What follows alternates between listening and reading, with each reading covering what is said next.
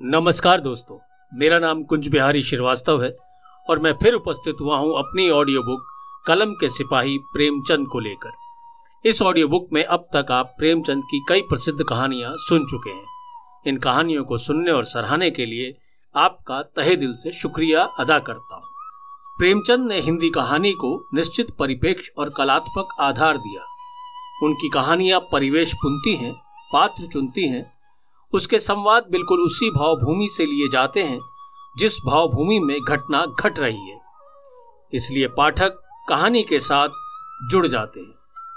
प्रेमचंद यथार्थवादी कहानीकार है, लेकिन वो घटना को ज्यो का त्यों लिखने को कहानी नहीं मानते।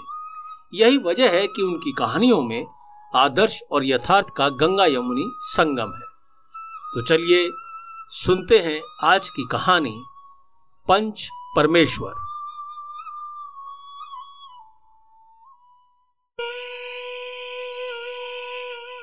जुम्मन शेख और अलगू चौधरी में गाढ़ी मित्रता थी। साझे में खेती होती थी, कुछ लेन देन में भी साझा था।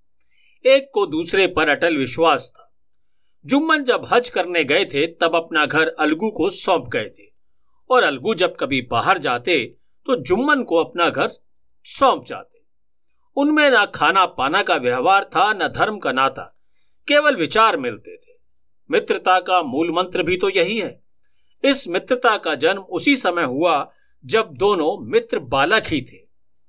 जुम्मन शेख की एक बूढ़ी खाला, जिन्हें मौसी कहते हैं, वो थी। उसके पास कुछ थोड़ी सी मिल्कियत थी, परंतु उसके निकट संबंधियों में कोई भी नहीं था। जुम्मन ने लंबे चौड़े वादे करके उस मिल्कियत को अपने नाम लिखवा लिया। जब तक दान पात्र की रजिस्ट्री नहीं हुई थी, तब तक खालाजान का खूब आदर सत्कार किया गया। उन्हें खूब स्वादिष्ट पदार्थ खिलाए गए। हलवे पुलाव की वर्षा सी की गई, पर रजिस्ट्री की मोहर ने इन खातिरदारियों पर मानो मोहर लगा दी थी। जुम्मन की पत्नी करीमन रोटियों के साथ कड़वी बातों के कुछ तेज, तीखे सालन भी देने लगी। जुम्मन शेख भी निठुर हो गए। अब बेचारी खाला जान को प्राय नित्य ऐसी ही बातें सुननी पड़ती थी। बुढ़िया ना जाने कब तक जिएगी?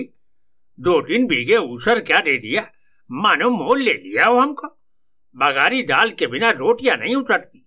जितना रुपया इसके पेट में झोंक चुके हैं, उतरे तो अब तक हम काम मोल ले लेते।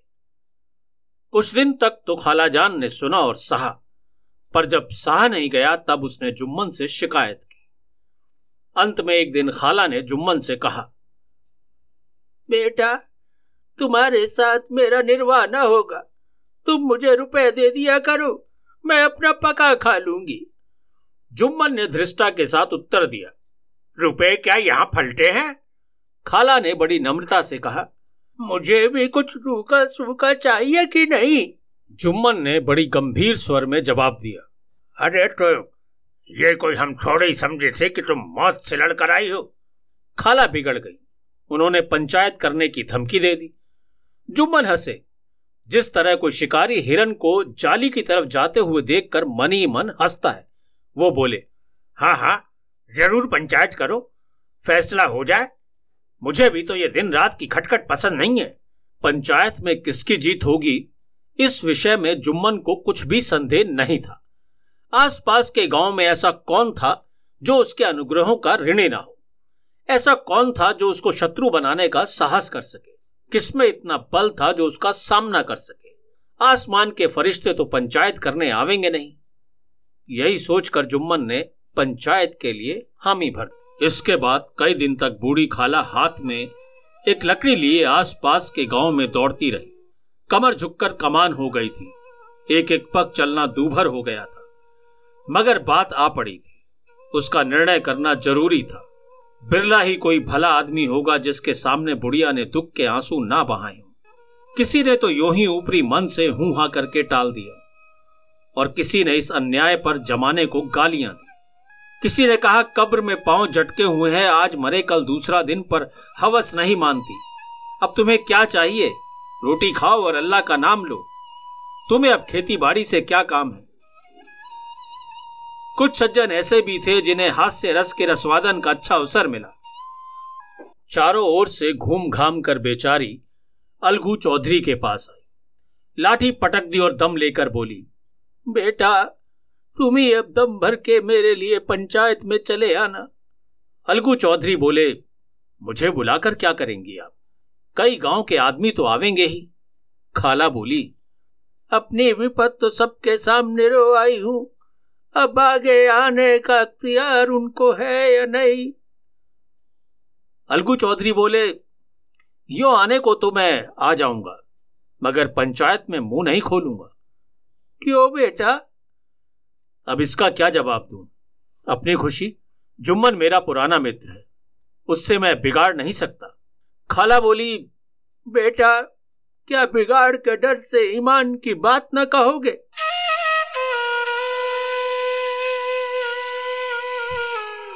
नहीं कहोगे बेटा। हमारे सोए हुए धर्म ज्ञान की सारी संपत्ति लुट जाए। तो उसे खबर नहीं होता। परंतु ललकार सुनकर वो सचेत हो जाता है। फिर उसे कोई जीत नहीं सकता। अलगू इस सवाल का कोई उत्तर नहीं दे पाया। उसके हृदय में ये शब्द गूंज रहे थे। क्या बिगाड़ के डर से इंसान के ईमान की बात नहीं करोगे बेटा? नहीं करोगे बेटा?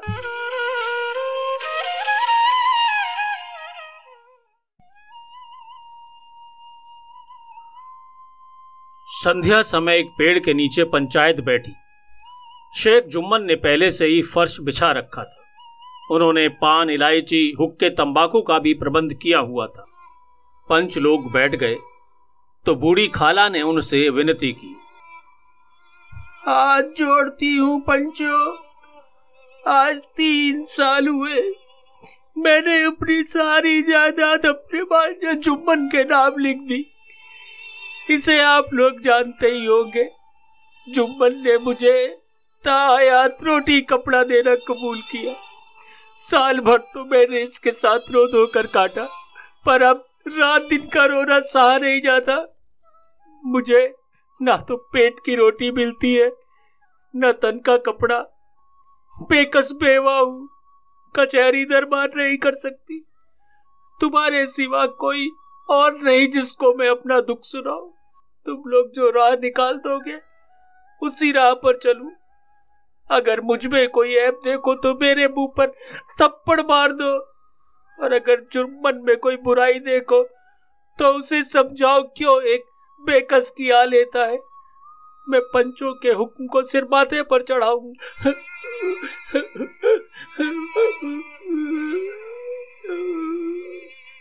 रामधन मिश्र।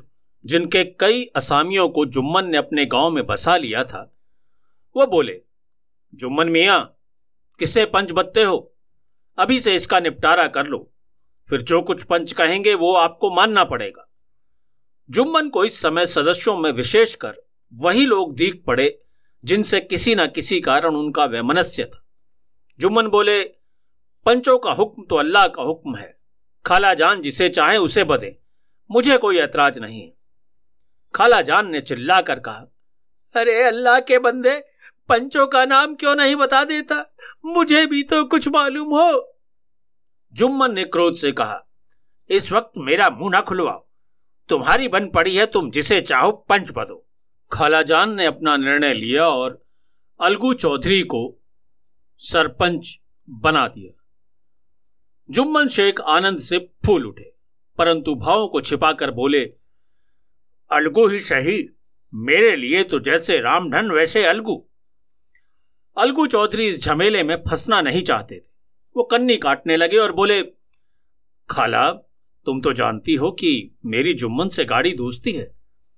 खाला ने बहुत ही गंभीर स्वर में कहा, बेटा, दोस्ती के लिए कोई अपना ईमान नहीं बेचता। पंच के दिल में खुदा बसता है।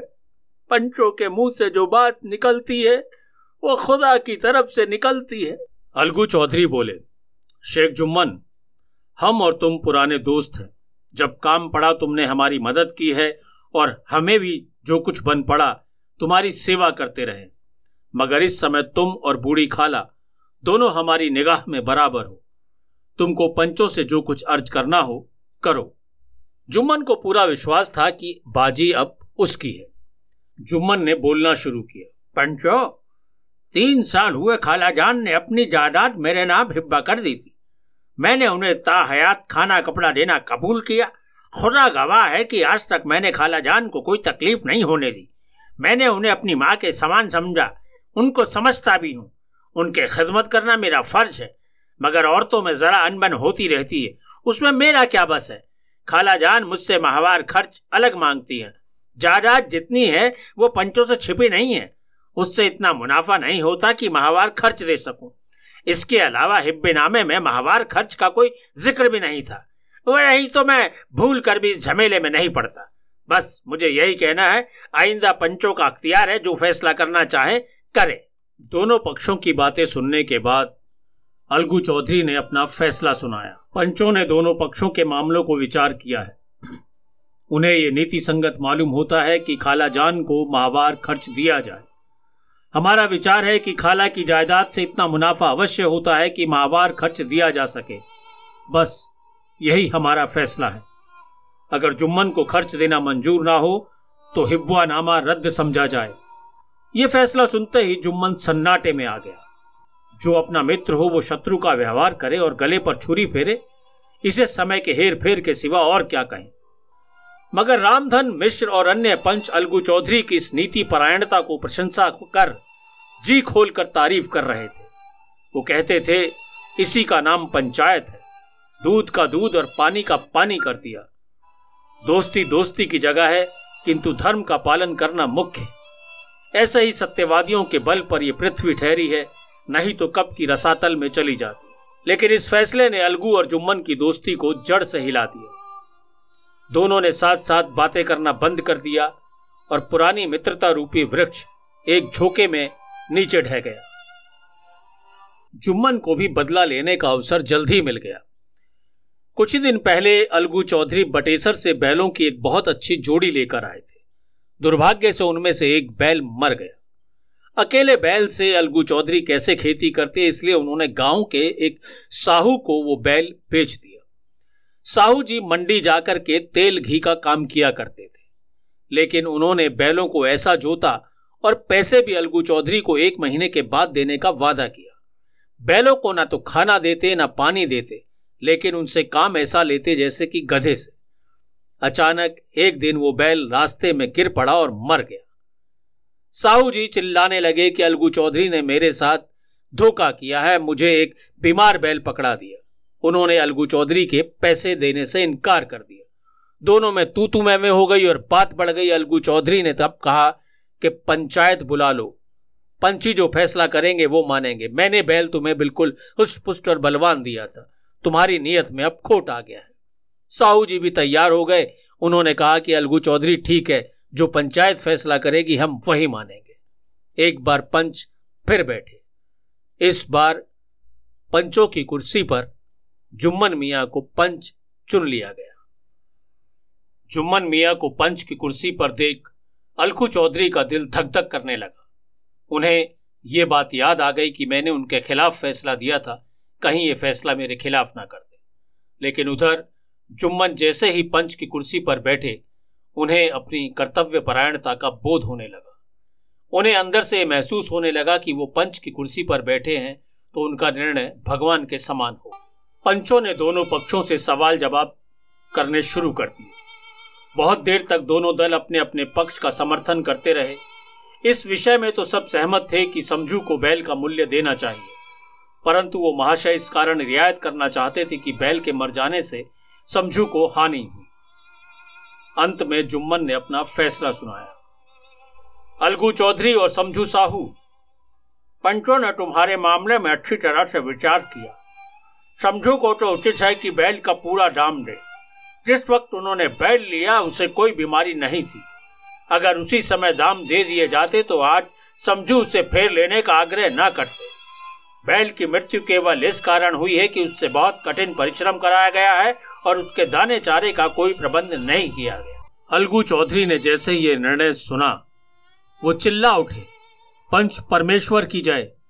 बोलो, पंच परमेश्वर की जय! थोड़ी देर बाद जुम्मन अलगू के पास आए और उनके गले से लिपट कर बोले, भैया, जब से तुमने मेरी पंचायत की थी ना, तब से मैं तुम्हारा प्राण घातक शत्रु बन गया था। पर आज मुझे ज्ञात हुआ है कि पंच के पद पर बैठकर ना कोई किसी का दोस्त है, ना कोई दुश्मन।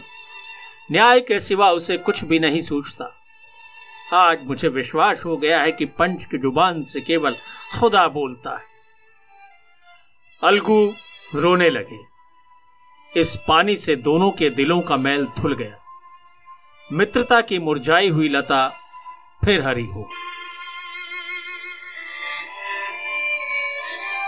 तो ये थी आज की कहानी पंच परमेश्वर। ये कहानी आपको कैसी लगी इसका फीडबैक ज़रूर दीजिएगा। कहानी सुनने के लिए आपका शुक्रिया अदा करता हूँ। अगले हफ़्ते फिर आपसे मुलाकात होगी। तब तक के लिए नमस्कार।